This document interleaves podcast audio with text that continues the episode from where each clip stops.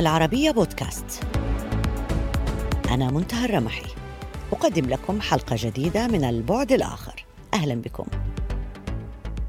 لعلها من أسهل المهن في العالم أو من أصعبها حسب نظرتك إليها. المبعوث الخاص للأمم المتحدة.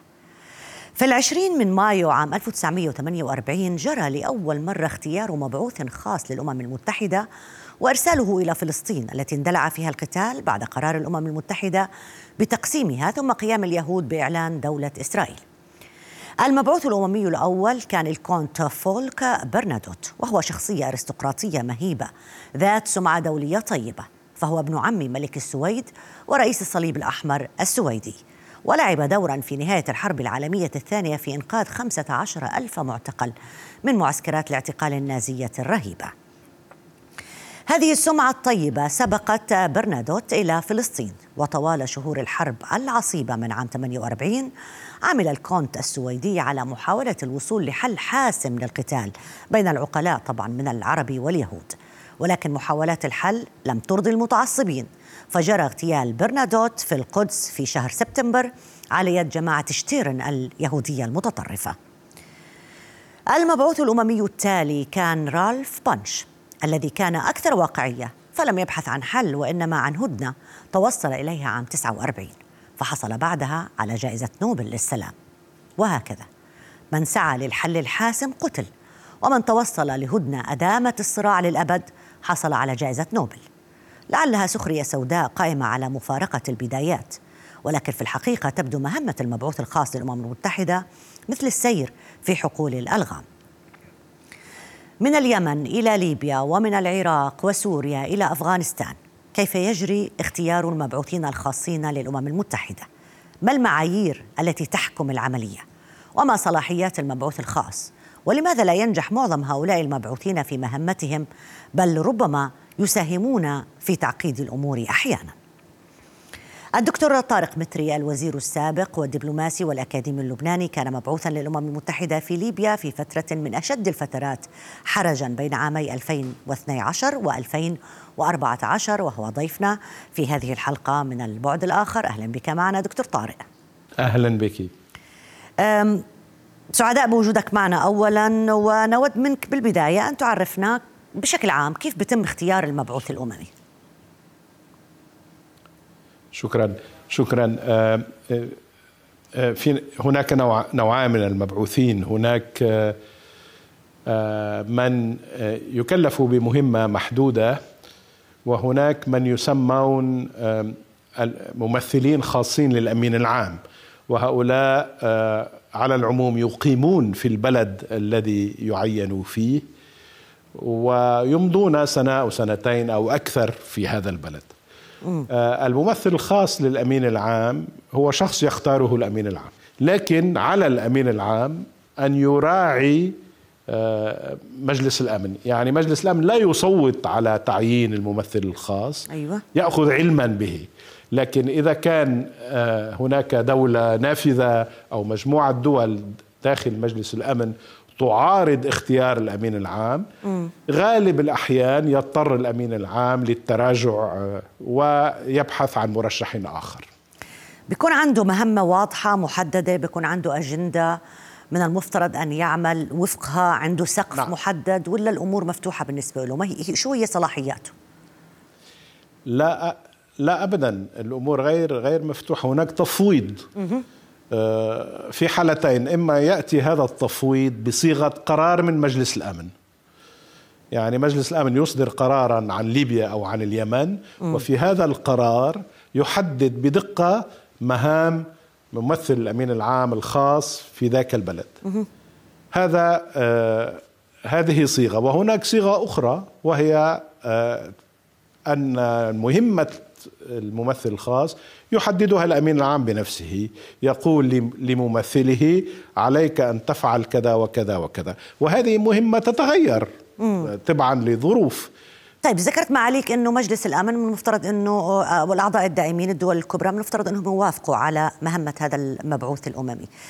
بيتدخلوا بشغله يعني عندما يقدم تقاريره عندما بيقدم إحاطاته آه، هل هل هل يحدث تدخل من الدول سواء بشكل جماعي أو فردي في قراراته أو في صلاحياته. على وجه العموم آه، الممثل الخاص للامين العام يقدم آه، ما يسمى أنا لا أحب الكلمة ابدا إحاطة. إحاطة. يقدم تقريرا دوريا لمجلس يقدم تقريرا فلنسميه تقريرا دوريا لمجلس الأمن. على مرحلتين.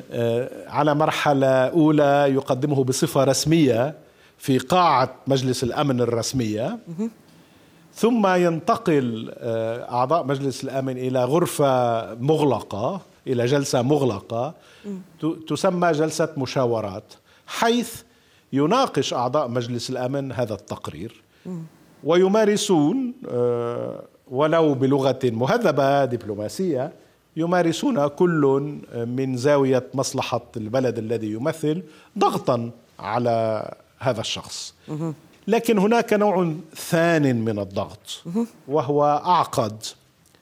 هو الضغط الذي آه، آه، تمارسه الدول النافذه آه، إما من خلال سفرائها في البلد المعني إما من خلال موظفين كبار داخل الأمم المتحدة لأنه موظفو الأمم المتحدة بعضهم مستقل آه، ولا يقبل أن تتدخل أي دولة في عمله حتى لو كانت الدولة التي ينتمي إليها.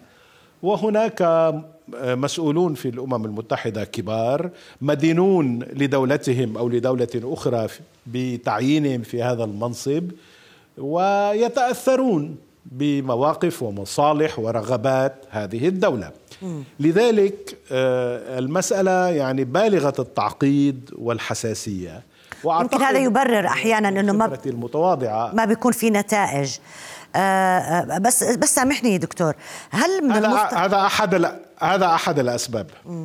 هل من المفترض للمبعوث الأممي أو ممثل الأمين العام إنه يتعامل مع جميع الأطراف آه، بشكل متساوي. يعني أحيانا بتكون تتعامل مع آه، آه، جزء له علاقة بالحكومة أو بالدولة القائمة وجزء آخر خارج عن القانون.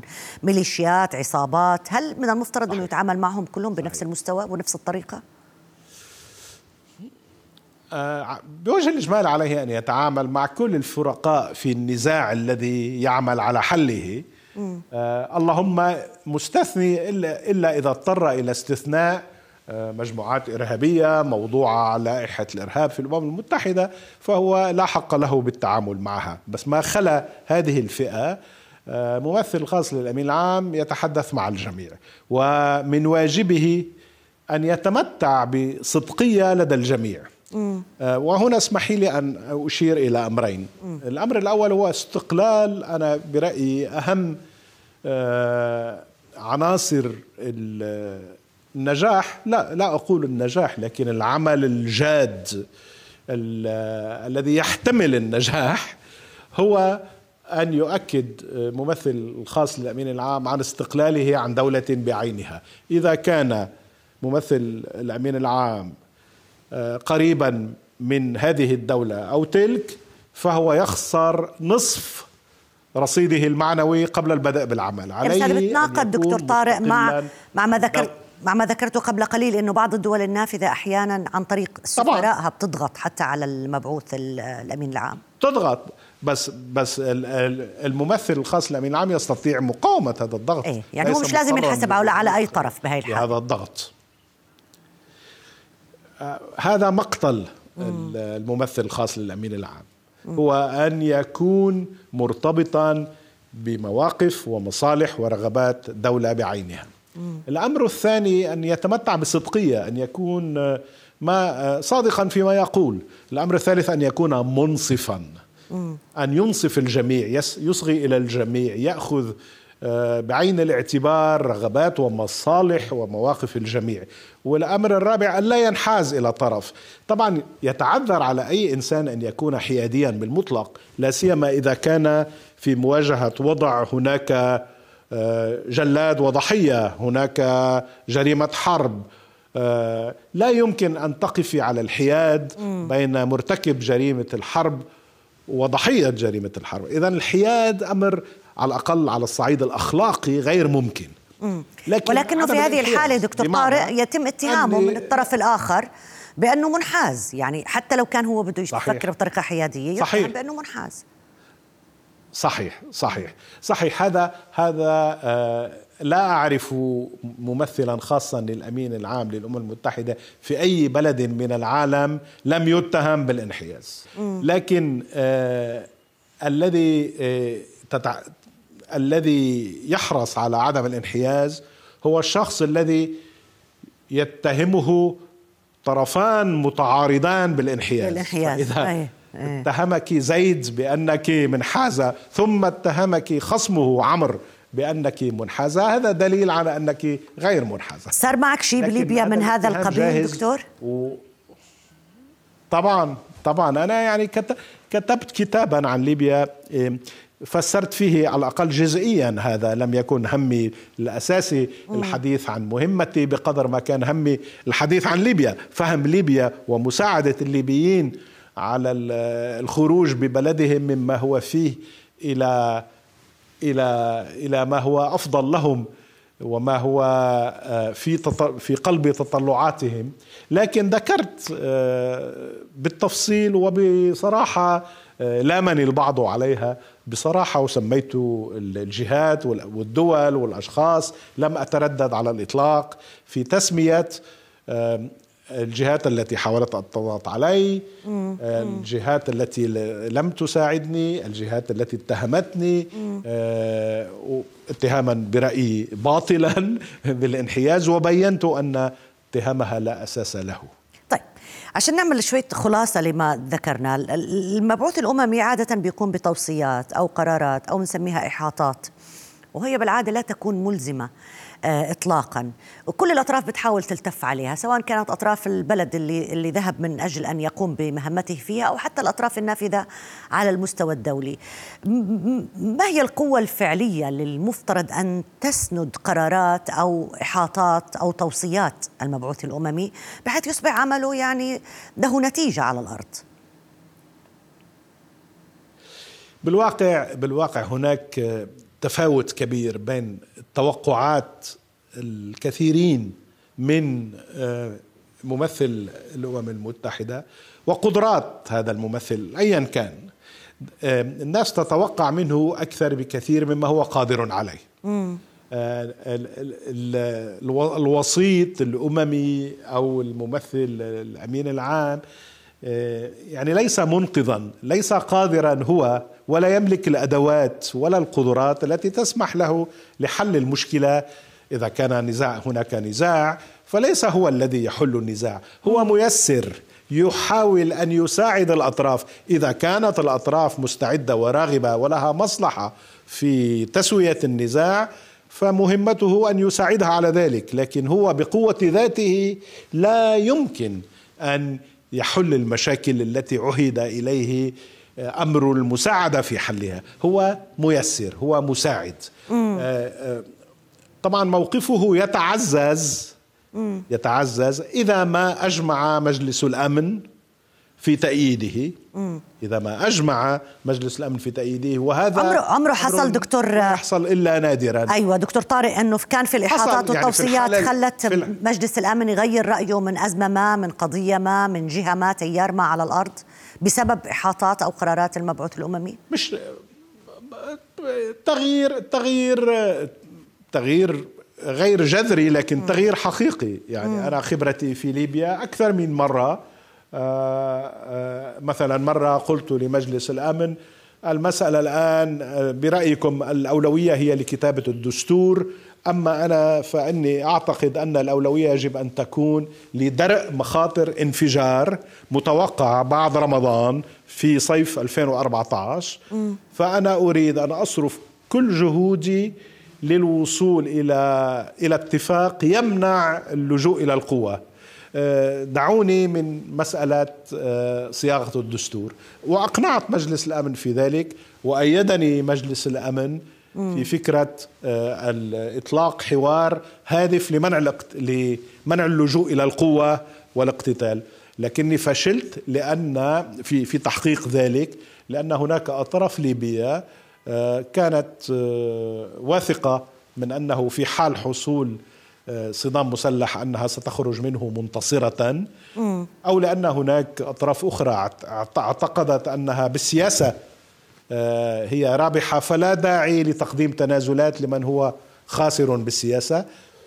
فالطرفان اتفقا على ذلك واجهضت مبادرتي وانفجر الوضع في ليبيا. أيوه أيوه. فبتحصل يعني تحصل انه مجلس الأمن يغير رأيه بناء على ما تقترح مرات بنشعر أنه في عملية شراء وقت حتى بوجود المبعوث الأممي للوصول ربما لتصور ما أو شكل ما لحل هذه الأزمة أو ابقائها على ما هي عليه.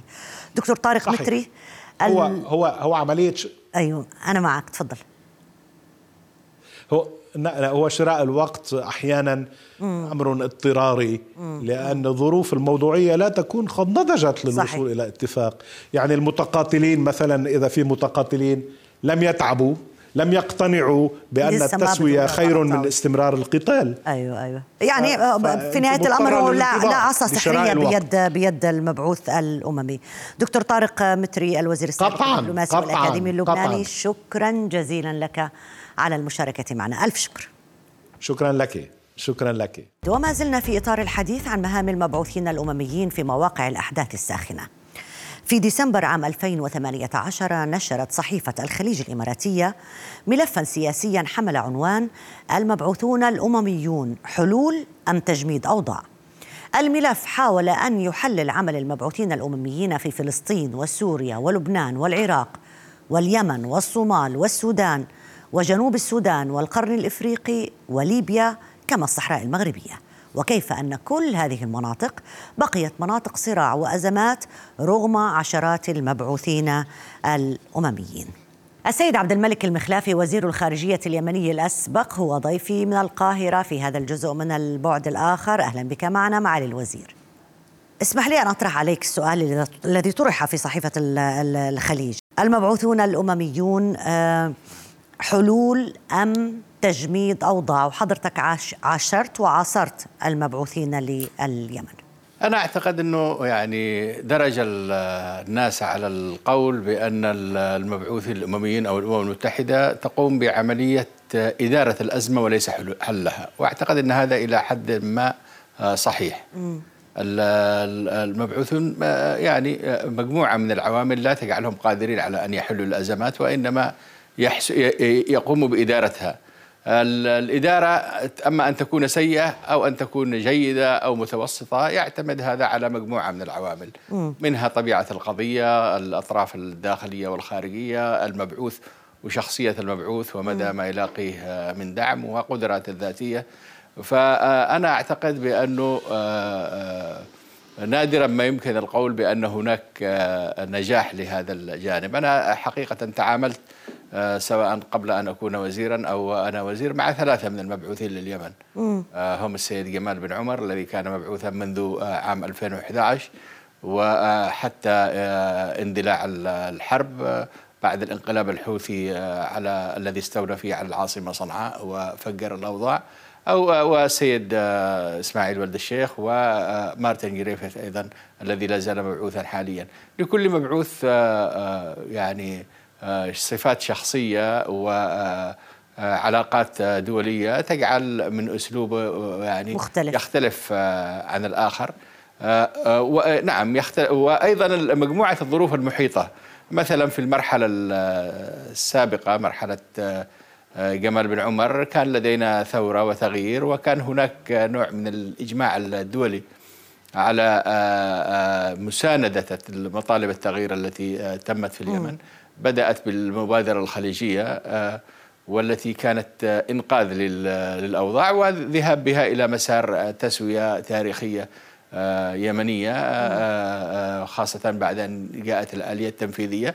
وصدرت العديد من القرارات منها قرارات ضد المعرقلين للتسوية والانتقال السلطة. وبدأنا مرحلة انتقالية وحوار وطني. كان هناك تعاون آه، كامل بين المبعوث والفرقاء السياسيين اليمنيين والإقليميين والدوليين في إطار التغيير. صدرت العديد من القرارات بعضها تحت الفصل السادس. الفصل السابع عفوا. ولكن المحصلة النهائية عندما تحول الأمر إلى أزمة هنا اختلف الأمر إلى أزمة حقيقية بانقلاب الحوثي واستيلائهم على العاصمة. طيب آه معاليك نعم. الآن حضرتك ذكرت أنه في ثلاث مبعوثين آه أمميين حضرتك تعاملت معهم بشكل شخصي في الملف اليمني. الآن عن مهمة هؤلاء المبعوثين الأمميين آه آه هل تعاقبهم يقدم ميزة بتحرك المفاوضات بين الأطراف؟ أم أنه كل مبعوث جديد يأتي ويبدأ من نقطة الصفر؟ يعني بياخذ وقته حتى يتعرف على الأجواء وربما له أجندة مختلفة عن المبعوث السابق أو رؤية أو وجهة نظر مختلفة حسب شخصيته حسب الصفات التي ذكرتها حضرتك قبل قليل. لا أنا شخصيا لدي رأي آه، ربما آه، يعني آه، قد يخالف ما يظن البعض. أنا لست مع بقاء المبعوث أي مبعوث لفترة طويلة. آه، لأنه يتحول إلى موظف آه، بيروقراطي همه البقاء وهمه تحقيق مكاسب ذاتية. بعد ذلك على حساب القضية. الذي لا يستطيع أن يقدم آه، مبادرات وحلول خلال عام لا تعتقد أن العام التالي سيكون عام أفضل. بقدر ما سيكون استمرار لتسويف القضية وتحويلها إلى وظيفة وذهاب وعودة على حساب استمرار الأزمة. أنا في تقديري آه، طبعا آه، نحن نعرف بأن الأمين العام يعين مبعوث خاص له لمدة عام يجدد له آه، كل عام. ولكن أنا في تقديري أنه لا يجب أن يجدد له أكثر من عام أو عامين بالكثير لأن الذي الهدف ليس التعايش مع أزمة. ولكن صحيح. المبعوث يفترض إيجاد. بأنه مبعوث لمحاولة الوصول إلى حلول أيوة. لمحاولة معالجتها. طيب لما لما بيروح مبعوث وب... صحيح أن لما بيروح مبعوث وبيأتي بيجي مبعوث. آخر بيجي, بيجي مبعوث, مبعوث. آخر. بيبدأ من الصفر ولا بيبني على ما توصل إليه الأول من نتائج أو من تصور لطريقة حوار أو لحل الأزمة؟ هو يفترض أن يبني على آه، آه، ما بدا عليه. طبعا آه، لا شك أن الطبيعة الإنسانية تجعل كل شخص يحاول أن يكتشف بنفسه الطريق مع أنه طبيعة الإنسان أنه ذو ذاكرة ويجب أن يعتمد على التاريخ في في المعالجات. ولكن أنا في تقديري بأنه آه، آه، آه، هو ملزم بأن في المعالجات السابقة من ناحية. وأيضا لا ننسى بأنه المبعوثين لديهم مكاتب نحن لدينا مثلا مكتب للمبعوث في اليمن جرى بناءه خلال الفترة الماضية في أكثر من 90 موظف. أو ما يقارب المئة تقريبا. ولديه ميزانية تصل إلى العشرين مليون دولار. يعني ما في شيء ممكن يكون عذر إن إنه ما يوصل لا لا بيوصل لتصور. نعم نعم نعم مم. نعم نعم هذا صحيح هذا ما أردت. أنا كنت بسأل إذا كانت المشكلة في آه، سلطات هذا المبعوث الأممي أو بأنه شخص بالعادة بعيد عن بيئة المنطقة ما عنده تفاصيل دقيقة حول بيئة الصراع الموجودة في فيها سواء في اليمن أو في ليبيا أو في أي مكان. وخلينا نحكي عن اليمن تحديدا. من ال... نعم من التجربة اليمنية أيضا ومراقبتي للتجارب العربية أنا شخصيا أفضل المبعوث العربي. صحيح أن هناك وجهات نظر تقول بأن الأجنبي ربما يكون أو الغير عربي ربما يكون محايد ربما يكون آه، مقبول أكثر. أنا آه، آه، أعتقد بأننا نستطيع أن نجد من منهم في أمتنا قادرين على أن من العرب على أن يكونوا أيضا محايدين وأن يكونوا قادرين. لكن النقطة الأساسية هي فهم طبيعة الصراع. على سبيل المثال في اليمن الصراع محمل بإرث تاريخي وديني وطائفي و له علاقة بموضوع الإمامة بموضوع المذهبية بموضوع هذا لا استطيع أن يفهم مفهوم آه، يعني مبعوث آه، ليس أجنبي. من, آه، من المنطقة مم. بل انه التعقيد اليمني ربما حتى بعض العرب لا يفهموا المشكلة اليمنية أيضا تختلف في تقديري عن المشكلات الأخرى بأن هناك قرارات أممية أيوة. وأن التعامل يتم بين طرفين طرف هو بالقانون الدولي وبالقرارات الأممية الصادرة تحت الفصل السابع هو طرف شرعي وطرف آخر متمرد. وانقلابي وأيضا مدان بهذه القوانين. طيب وهون بيجي السؤال معاليك. المقاربات التي تتم بالفترة وهون بيجي السؤال ما هو نعم. ما هو طالما الأمور واضحة بهذا الشكل في طرف شرعي وفي طرف في قرارات أممية بحقه يعني تحت البند السابع أو غير البند السابع. قبل قليل سألت الدكتور طارق متري قال بأنهم كمبعوثين مضطرون يتعاملون مع كل الأطراف. فبأي منطق بتم التعامل مع المتمردين مثل الشرعية؟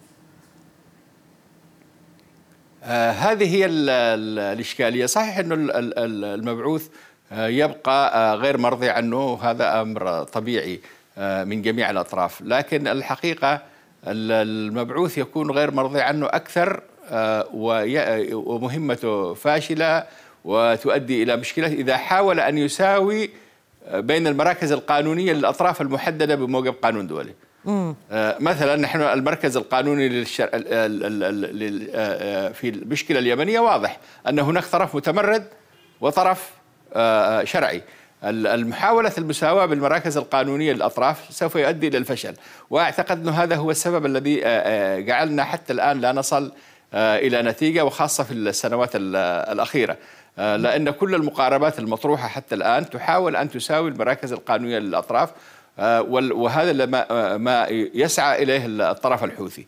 القول بأنه نحن والشرعية طرفين وبالتالي إذا تساوت المراكز القانونية تعالوا لنذهب إلى إلى الواقع باعتبارهم سلطة واقع أمر واقع مسيطرة على كثير من آه، أجزاء الدولة واستولت على آه، آه، سلاحها وعلى عاصمتها. فتعالوا الواقع نحن الطرف الذين مستولين على العاصمة وبالتالي عليكم أن تشرعنونا هذه هي هذه هي المشكلة. صح. هذه المشكلة في هذا الجانب وأنا أعتقد إنه في هذا الجانب المفترض أن يكون موقف الأمم المتحدة آه، واضح. واضح. أنا أتفق مع الدكتور طارق مثري بنقطة أساسية بأنه اولا يجب أن يلتزم المبعوث بالمراكز القانونية ثانيا أنه يكون ميسر وليس وسيطا لأن ال ال ال الانتقال إلى دور الوسيط معناه إنك ساويت بين المراكز القانونية آه، للأطراف وهذا هو جزء من المشكلة في في, صحيح. في الوضع اليمني. طيب لو بدنا نختم بهذه الحلقة هل آه، آه، هناك أي فائدة من وجود مبعوثين أمميين في ملفات معقدة كالملف اليمني أو الليبي أو حتى أي ملف أي أزمة أي صراع لهم فائدة له وجودهم فائدة؟ دعيني أقول بأنه البشرية أو آه، أوجدت المنابر مثل الأمم المتحدة وأودعتها آمالها وأودعتها أيضا أحلامها من خلال وثائق هذه الأمم المتحدة، صحيح إن هذه ليست حكومة عالمية وليست قادرة على أن تعمل شيء وإنما هي خاضعة لإرادة الدول التي آه، آه، تتحكم بها، ولكن بقاء الآمال والطموحات والتطلعات لدور أنا في تقديري أنه لا زال وسيبقى آه، آه، ضروريا. ولكن أيضا توجيه هذا الدور ونقده وتقييمه ودفعه لأن يكون أكثر فعالية يمكن. موقع وفي الوضع الصحيح وأكثر أيوة. فعالية سيبقى قائما وفقا لكل حاله على حدة. بالضبط. وصلاحيات مفترض إنه يكون في قانون بيسندها قانون نابع من الأمم المتحدة.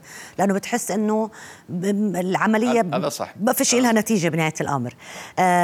معالي السيد عبد الملك المخلافي وزير الخارجية اليمني الأسبق شكرا جزيلا لك على المشاركة معنا. ألف شكر. انتهت هذه الحلقة من البعد الآخر. إلى اللقاء.